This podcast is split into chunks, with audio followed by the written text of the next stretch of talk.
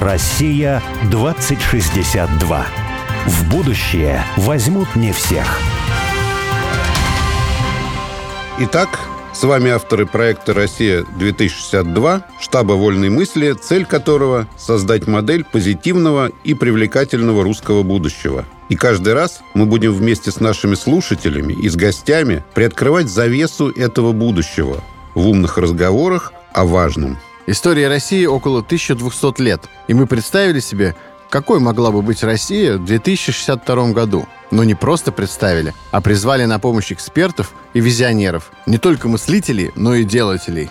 Несколько раз мы в этой студии пытались, Олег, с тобой поговорить с какими-то арт-деятелями, современными русскими художниками, но было это не так часто, как хотелось бы. А причина простая, потому что тех э, людей, которым было бы о чем поговорить, вот в контексте такого русского будущего, которое мы с удовольствием строим, в том числе здесь, находясь в студии, таких людей просто мало, потому что оказалось, и, в общем понятно почему, почти все современные художники, кураторы, какие-то искусствоведы, арт-деятели, они существуют в рамках вот такого либерального дискурса, в котором что-то русское, национальное, особенное, местное находится где-то ну, в оригинальном пространстве. Если позволено этому высовывать голову, то только изредка в качестве... Ой, смотрите, какие аборигены Ну да, да, смотрите, удивительные вещи рядом, и, ну или посмеяться в постмодернистском каком-то ключе. Вот. Но вот сегодня у нас один из э, героев, который совсем не такой, это Антон Беликов, художник, философ, куратор, основатель проектов «После иконы» и «Русский стиль», где он объединяет как раз вот всяких разных интересных художников, художников современных русских, которым не чужда русская идентичность, и которые вот работают с образами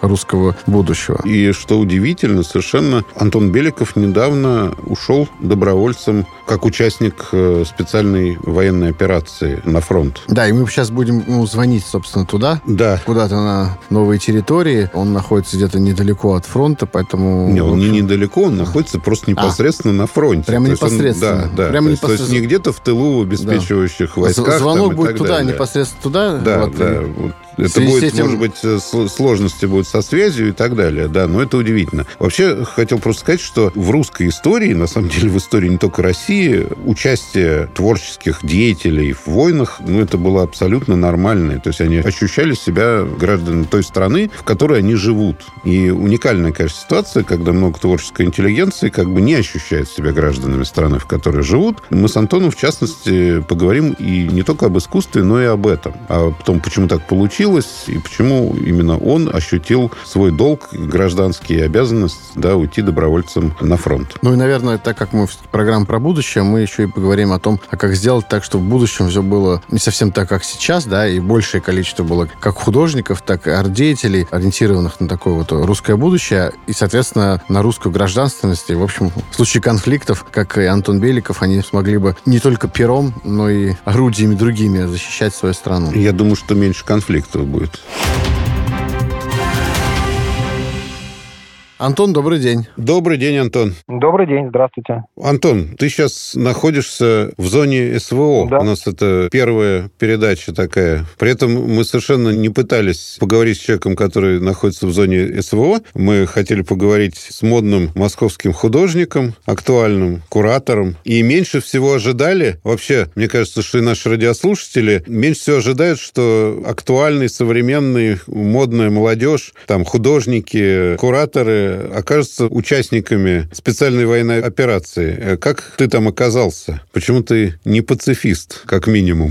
Ну, я оказался добровольно здесь. Но вообще меня трудно назвать молодежью. Мне 45, поэтому тут уж не знаю. Вот, насчет пацифизма как. Но я, в общем, никогда не был пацифистом. Хотя в последнее время считаю, что чем скорее мы в этой войне победим, тем раньше наступит мир. Так что, наверное, я двигаюсь в сторону пацифизма, но не совсем так, как это принято у либералов. Это хорошо хороший. Хорошая. Я пацифист за мир после победы, да.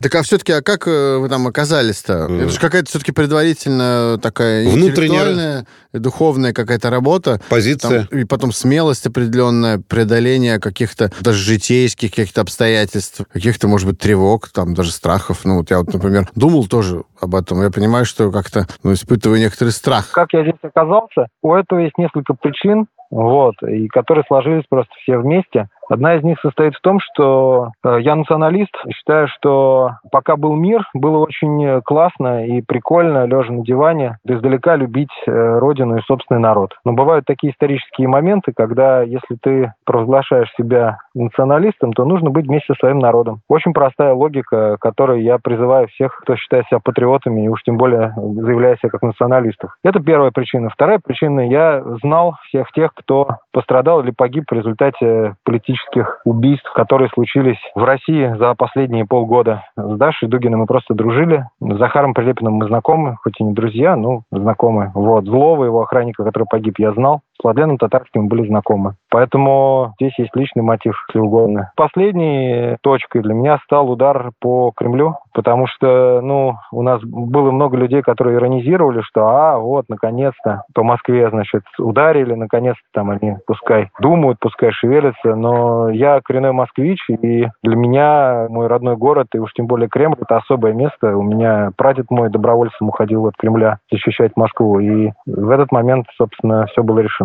Понятно. А я вот еще где-то видел ваше интервью, и вы рассказываете, что у вас четверо детей. Ну, обычно как раз это, когда там есть дети, тем более их много, то это является чем-то сдерживающим. А в вашем случае, я так понимаю, что это, наоборот, как-то вас подтолкнуло. Тут ситуация очень простая. Мне через какое-то время как-то надо будет смотреть в глаза этим детям. И я хочу им смотреть в глаза, как человек, который, ну, еще раз, был со своим народом там, где он оказался. Понимаете, ну, для меня, например, абсолютно очевидно, что если война будет проиграна нами, то 90-е годы покажутся замечательной сказочкой, а я прекрасно помню 90-е годы, что это такое было. И я вообще не хочу, чтобы у меня дети в этой ситуации росли. Хочу, чтобы они в этой ситуации, не знаю, там, получали образование и так далее и тому подобное. Я сам этого накушался и не хочу, чтобы это повторилось ни в коем случае. Во время, ну, например, Первой мировой войны, ну, такая художественная творческая интеллигенция, да, конкретно говоря, Малевич, Лентулов, Бурлюк, Маяковский, Гончарова,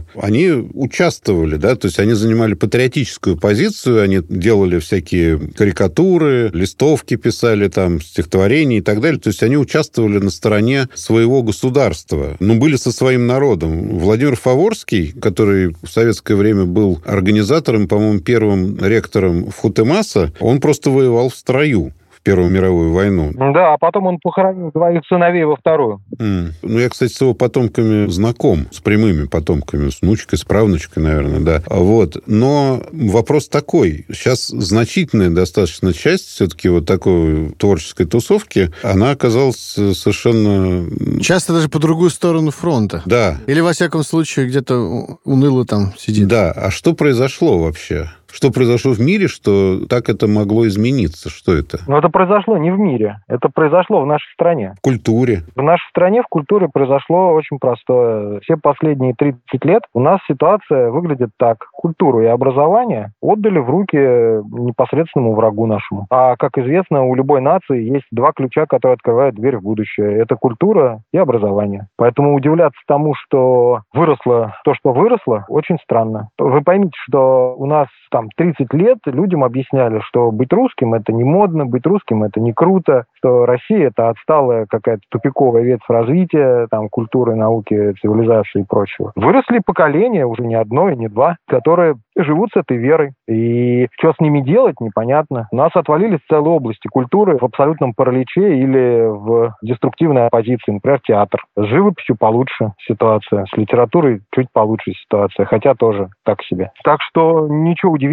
что, ну, как бы воспитанные либералами и русофобами поколения ненавидят Россию и русских и воспринимают родину как э, кормушку, вот, не более. А как только оказывается, что нужно немножко, как бы сказать, хотя бы чуть-чуть напрячь волю и вспомнить о том, кто ты, и откуда ты. Эти люди отваливаются, потому что они себя не воспринимают частью страны, частью народа. У нас как бы культурная элита, она себя оценивает как отдельную от нации совесть нации. При этом свои представления о совести они взяли от каких-то леволиберальных концептов, которые им прививались там, на протяжении лет, десятков лет. Наверное, даже не в 90-е годы это началось, да, а еще раньше. Потому что, в общем-то, те изменения, которые в 90-е годы происходили, они, ну, их причиной являлось изменение в мозгах людей. То есть мы все Советских, были... в общем. Да, да, людей. Да, да, советских людей. Все были уверены, что капитализм – это просто естественная, так сказать, стадия развития человечества. Ну, точнее, даже не естественная, там, а окончательная, да, что это вот и есть, э, ну, как бы законы мира, они таковы. Это просто вот то, как мир устроен, и поэтому мы тут пытаемся идти против законов. Давайте вот, э, соответственно, подчинимся. А как так вышло, вот, что вы как раз, скажем так, выросли в некого культурного деятеля, деятеля там, современного искусства даже, можно сказать, но вы не поддались вот этой э, идеологии, этой, вот этой системе ценностей, а как сформировались иначе? То есть как это получилось, ну, прям ну, фактически, может быть, как это окружение там ваше в 90-х годах, в начале 2000-х, раньше еще было какое-то особенное, которое вас сформировало как-то. Как так случилось, что вы, будучи вроде бы внутри современного искусства, исповедуете ценности, которые не свойственны вот этой среде? В России? Понимаете, в чем дело? Я-то как раз... Дело в том, что рос в глубоко либеральном э, кругу. Э, я заканчивал ту самую 57-ю школу, mm. которая взрастила, сами понимаете, что. вот, э, широко известная в узких кругах. Потом я закончил первым образованием Московский университет, философский факультет, где, в общем, тоже такое себе было разное. Как я стал таким, вы знаете, я просто... Думал. Я читал, старался больше читать и больше думать. В какой-то момент я нашел, как внутри собственной головы примирить советское и русское. Для меня перестал существовать конфликт между, скажем так, ранней коммунистической идеей и русской идеей, как она есть. Ну и дальше как-то, вот, не знаю, все, все случилось. Не могу сказать, что на мои те рельсы, на которых я сейчас стою, меня поставил во многом Платонов, писатель. Угу. Андрей Платонов. Да, Егор Лет, поэт гражданской обороны. И Филонов, художник наш, русский. Я уже про древних не говорю, там, понятно, Рублев, Врубель. Ну, то есть есть какие-то для меня опорные точки, там, Малевич тот же. Ну, вот как-то так это случилось. Ну, и, наверное, из-за того, что я рос вот в такой обстановке, ну, не знаю, нет, у меня, правда, была абсолютно вменяемая, очень хорошая семья, которая меня тоже, ну, ну, очень сильно на меня повлияли, родители, вот, спасибо им. А я как раз хотел спросить, а родители какие исповедовали ценности? Близкие к вашим сегодняшним или, ну, наоборот? Да нет, они, как сказать, это были просто честные люди. Мне все время говорили, что можно соврать кому угодно, да, но невозможно соврать самому себе. Поэтому, когда ты что-то делаешь, не пытайся лгать себе. Вот. И, не знаю, вот это чутье на, на ложь, то, что она ну, отталкивает очень сильно меня, какая-то фальшь, это у меня с детства. Прозвучало слово «мораль», и действительно вот одно из э, ну, аргументов, что ли, да, собственной такой либеральной морали, вот один из основных аргументов против специальной военной операции, ну и на самом деле не только, да, правда, там есть двойные стандарты очевидные, но неважно, что человечество же оно прогрессирует в моральном смысле, да, и что если, например, в античности невозможно себе представить гражданина, не желающего воевать в своей армии, да, то есть это просто автоматически как бы не гражданин. А вот мы теперь, мол, стали лучше, да, и человек современный – это дитя прогресса, и он поэтому такой моральный. Вот у меня, например, стойкое ощущение, что уж морального прогресса нет совершенно, а как бы не моральный регресс произошел с человечеством, да, вот просто в мирной даже жизни, это очевидно. Поэтому вот мне, например, кажется, что действительно совершенно там неприятные вещи, какая-то дисгармоничная ситуация, да, но она возникает все время в нашей жизни. И мы ничем в этом смысле не лучше людей прошлых веков, а, как известно, например, Россия ввела, в общем-то, наступательные, завоевательные войны, да, весь 19 и 18 век. У вас какое по этому поводу ощущение? Стали ли люди моральнее? Понимаете, ну, здесь странно людей рассматривать как математические единицы такие. Они же не математические единицы, они же каждый сам по себе. И в этом суть христианства, да, что это сатана считает людей как скот по головам. Бог с каждым говорит индивидуально, лично. Поэтому здесь имеет смысл э, говорить о каких-то конкретных людях. Поэтому мне трудно говорить об э, моральных и аморальных людях, но мне абсолютно очевидны аморальные подходы в современной культурной, ну, если угодно, в современной общемировой культурной политике. В середине 20 века, в первой половине, да, немцы были одержимы идеей сверхлюдей, да, так современный Запад, либеральная публика на Западе одержима идеей трансгуманизма. Да, что такое трансгуманизм? Это идеология, согласно которой человек как бы перешагивает свой человеческий статус, и дальше как бы над ним не властны все прежние какие-то нормативы, да, включая законы, мораль и так далее. И он как бы вырывается в некоторую такую максимальную степень свободы и в ней дальше действует. По-настоящему понятно, что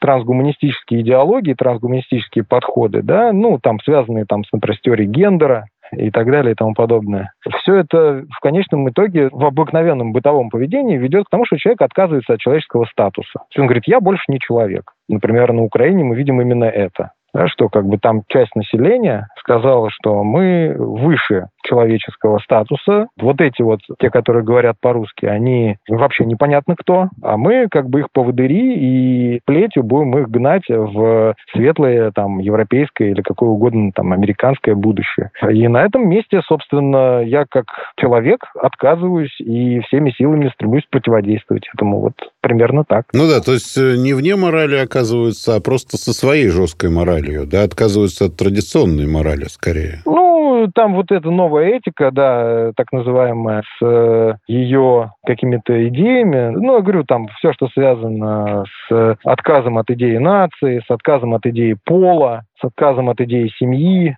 это же, по сути, ну, идея-то какая? Идея же, на самом деле, очень простая, это самая капиталистическая. То есть, что препятствует свободному току товаров и капиталов, да? Культурные различия. Любая идентичность различия. должна быть уничтожена. Угу. Конечно, любые групповые идентичности опасны для ультралиберальных идеологий. Идентичность можно сделать товаром. То есть, вот ты сегодня тебя так идентифицируешь, завтра по-другому. Главное, твоя идентичность – это потребитель. Ну, по сути, да. Конечно. Совершенно верно. А вот э, вам удалось до того, как вы, собственно, отправились в зону боевых действий, создать проект э, «После иконы» и объединить там достаточно большое, насколько я понимаю, количество молодых, может быть, не очень молодых э, современных русских художников, каких-то арт-деятелей. Мы не первую передачу посвящаем вопросу русского будущего э, в контексте современной русской культуры. И всегда сталкиваемся с тем, что на самом деле существует такой яркий дефицит как раз вот таких вот людей, идей, которые вот на этом пространстве работают. Вот, а вам удалось сколотить э, такую большую достаточно, сколько я понимаю, платформу или да, пространство, вот, которое называется «После иконы», где вы объединили современных русских художников, которые как так или той или иной степени разделяют ваши ценности. Но вот мне вот интересно, что вот в этой тусовке, в этом пространстве однозначно было воспринято все, что случилось там с начала 2022 года, как вот в вашем случае, или тоже какие-то расколы были, споры? Смотрите, какая ситуация. Я вообще-то стартовал два проекта, один из которых просто более ранний, это «После иконы», современный современное христианское искусство. Вот. А второй называется русский стиль. Там современное просто в целом искусство, опирающееся на национальные корни. И, соответственно, там еще есть fashion. Ну, это такой fashion, как бы, скорее да, ближе Слежу за, в Телеграме за тем и другим каналом. Да. да, надо понимать, что здесь я ничего не сколачивал. Э, то есть это просто предложенные идеи, которые были восприняты там определенным кругом людей. Что касается расколов, то, конечно, я столкнулся с тем, что что часть э, людей, которые до этого принимали участие в проектах, от этих проектов ушли. Кто-то ушел шумно, громко, обещая вернуться и, значит, покарать меня. вот. Кто-то, значит, меня уже хоронит. Вот. Кто-то просто тихо сказал, что из серии «Антон, я как бы не принимаю эту историю, и, значит, извини, я пас».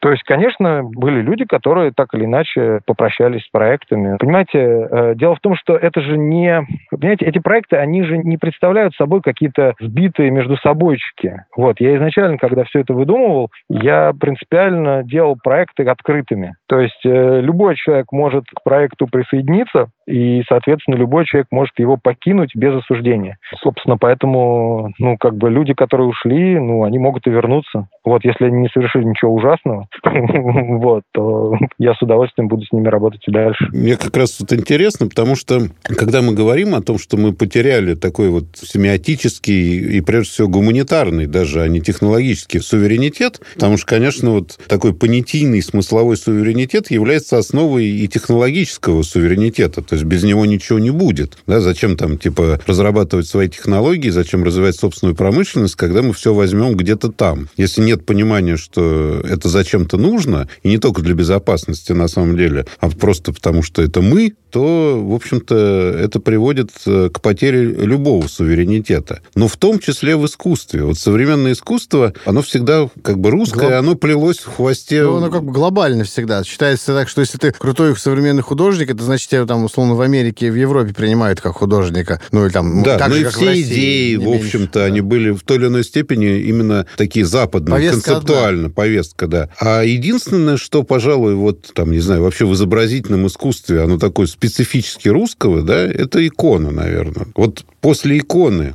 как современное искусство, как проект современного искусства, вот действительно развивает какую-то, не знаю, особый какой-то дискурс ос- особый дискурс русский в изобразительном искусстве? Во-первых, ну, два момента. Первый, это надо просто осознавать глубину падения, которая с нами произошла. Мы обычно не очень просто это понимаем, что сто лет назад русский авангард поменял просто все представления об искусстве. Ну, то есть, условно говоря, если до русского авангарда художники гордились мастерством, да, ну, неважно, это был там реализм, импрессионизм или что угодно еще, да, и достигали в этом искусстве невероятных вершин, как какой-нибудь там, не знаю, Энгар, Бужеро во второй половине 19 века или Врубель в начале уже 20 века в России, да, то потом им на смену пришли люди и сказали, а мы будем, мы не будем писать картины, мы будем строить летающие города и это и будет наше искусство. Представляете себе, вот, ну, как просто масштаб, да, все поменялось после этого. Я говорю, сто лет назад мы изменили просто облик не только изобразительного искусства, вообще подхода к культуре, к искусству. В конце 20 века, во второй половине, да, уехавший из СССР Тарковский в Италии объяснял итальянцам, как нужно правильно снимать кино. Представляете себе, да, ну, то есть, а это были итальянцы поколения Пазолини, Антониони, там, Феллини, понимаете. А сейчас Наше место вот, ну, после катастрофических событий конца 20 века для нашей страны, место на культурном небосклоне, которое нам выделяет Запад, это где-то между Финляндией и Канадой. Такая дикая страна, которая время от времени производит какую-то северную дичь. Поэтому это то, где мы оказались. Идея следования рекомендациям, инструкциям Запада привела нас в культуре к месту между Канадой и Финляндией. Вот. И мы никогда не войдем ни в какую там десятку, просто потому, что люди, которые выдают лицензии на то, что такое искусство, да, вот, они все живут на Западе и Россию ненавидят. Более того, они, хоть они и сами в тупике абсолютно идеологическом, но это все равно не отменяет их ненависть, и они никогда не будут искать, условно говоря, дверь в будущее на Востоке. То есть для них сама идея света с Востока, да, ну, то есть из России, она невозможна. Поэтому, когда я говорю об идеологии, там, проектов, которые я как-то пытаюсь сделать, на самом деле не я, а целая команда людей, которые прям сейчас вот засучили рукава и взялись